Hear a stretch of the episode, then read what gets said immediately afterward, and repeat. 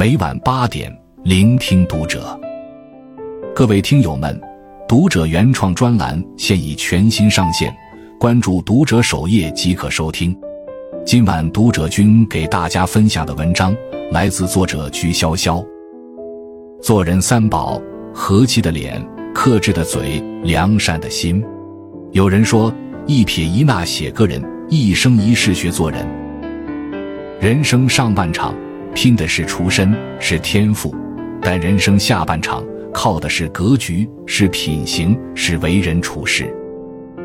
行走世间，有人以财富为宝，追求家财万贯；有人以盛名为宝，追求扬名天下。殊不知，身外之宝随时可能失去，内化于心的宝藏才能长久。对做人而言，真正难得的宝贝，都藏在这三件事里：一、和气的脸。心理学家戈尔曼说过：“你让人舒服的程度，决定着你所能抵达的高度。”生活中不乏脾气暴躁的人，他们到哪里，冲突就到哪里。这种不和既伤害了他人，也是一种不值得的内耗。事实上，待人戾气横生。言行张牙舞爪，也许能一时占了上风，却终究无法令人心悦诚服。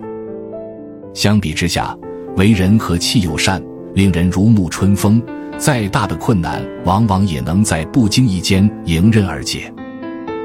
前几天去银行办事，一个老婆婆大概是等待的时间久了些，在大厅里直接和人吵了起来。她一边嚷嚷着明明比我来得晚。为什么他能先办事，一边不依不饶的想往办公室冲？一旁的保安看着他年事已高，拦也不是，不拦也不是，一筹莫展。正在此时，一位女经理迎上前，满脸笑容的把老婆婆带到了一旁的休息区。她先是给老人端上了一杯茶，又很是耐心的解释了办事流程，全程都保持微笑，和颜悦色。丝毫没受老人激动情绪的影响。老婆婆一开始还爱答不理，没过多久，显然是把经理的解释听进去了。不一会儿，老婆婆原本的办事次序恰好也轮到了。她在经理的安抚和陪同下，顺顺利利的办好了事，临走时还乐呵呵的和经理挥手道别。围观的人纷纷感叹经理脾气好，他笑着对大家说。都说和气生财，大家到这里来办事也是缘分，没什么事是笑一笑解决不了的。和气是一种修养，也是一种智慧。面对怒气和冲动，以暴制暴绝非好办法，以柔克刚才是关键。所谓和气之道，是用尊重、理解与和善，急人之所急，解人之所难。上善若水。春风化雨，润物细无声，这就是和气的力量。有人说，人生赢在和气，败在脾气。以和为贵，万事皆可期。二，克制的嘴。蔡康永有一句话很有意思：把话说好是人生最划算的事情。人们常把能言善辩作为会说话的标准，殊不知口若悬河。往往是低层次的表达，把握好闭口不言的时间点，往往比滔滔不绝更难。朋友小英刚和老公大吵了一架，说起缘由，她既难过又不解。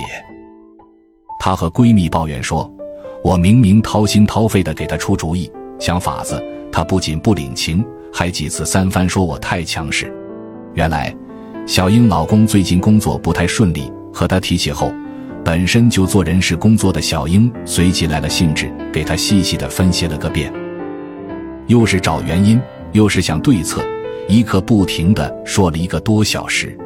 结果老公一点不感激，反而很不耐烦的说了句：“好了，睡觉了。”眼看着小英闷闷不乐，另一个朋友倒是一语道破真相：“你的问题就在于你说的太多了。”面对工作不顺的另一半。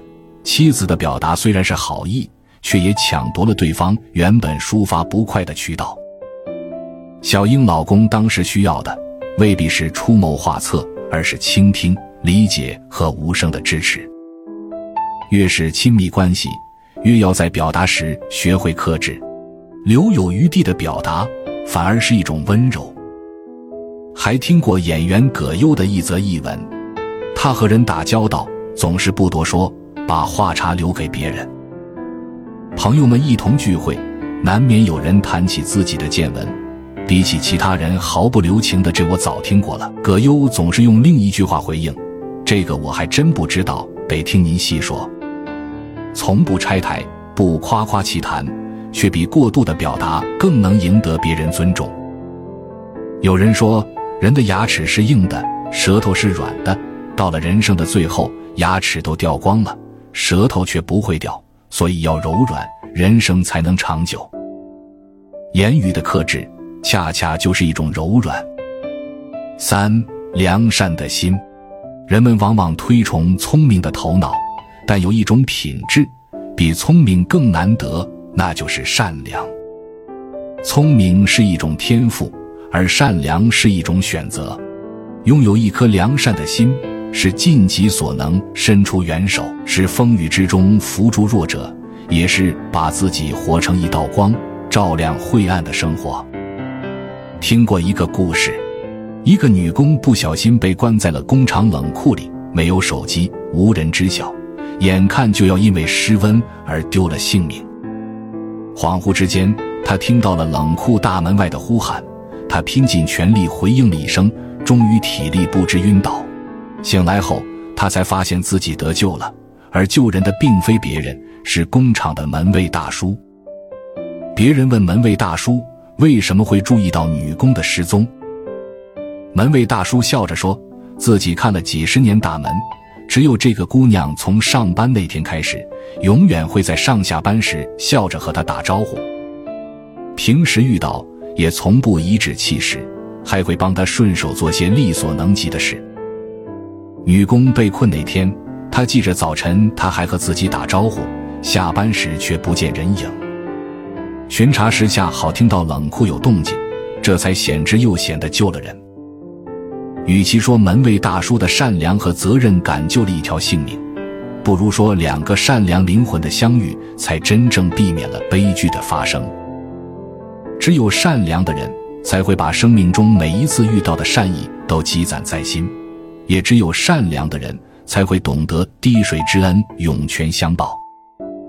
村上春树说过这样一段话：你要记得那些黑暗中默默抱紧你的人，逗你笑的人，陪你彻夜聊天的人，坐车来看望你的人，带着你四处游荡的人，说想念你的人。拥有一颗良善之心，才能让你的人生中。充满环环相扣的美好。地球是圆的，世界是联系的。你送出去的糖都去了该去的地方，你不经意间行的善，最终都会回到你的身边。什么是衡量一个文化人的标准？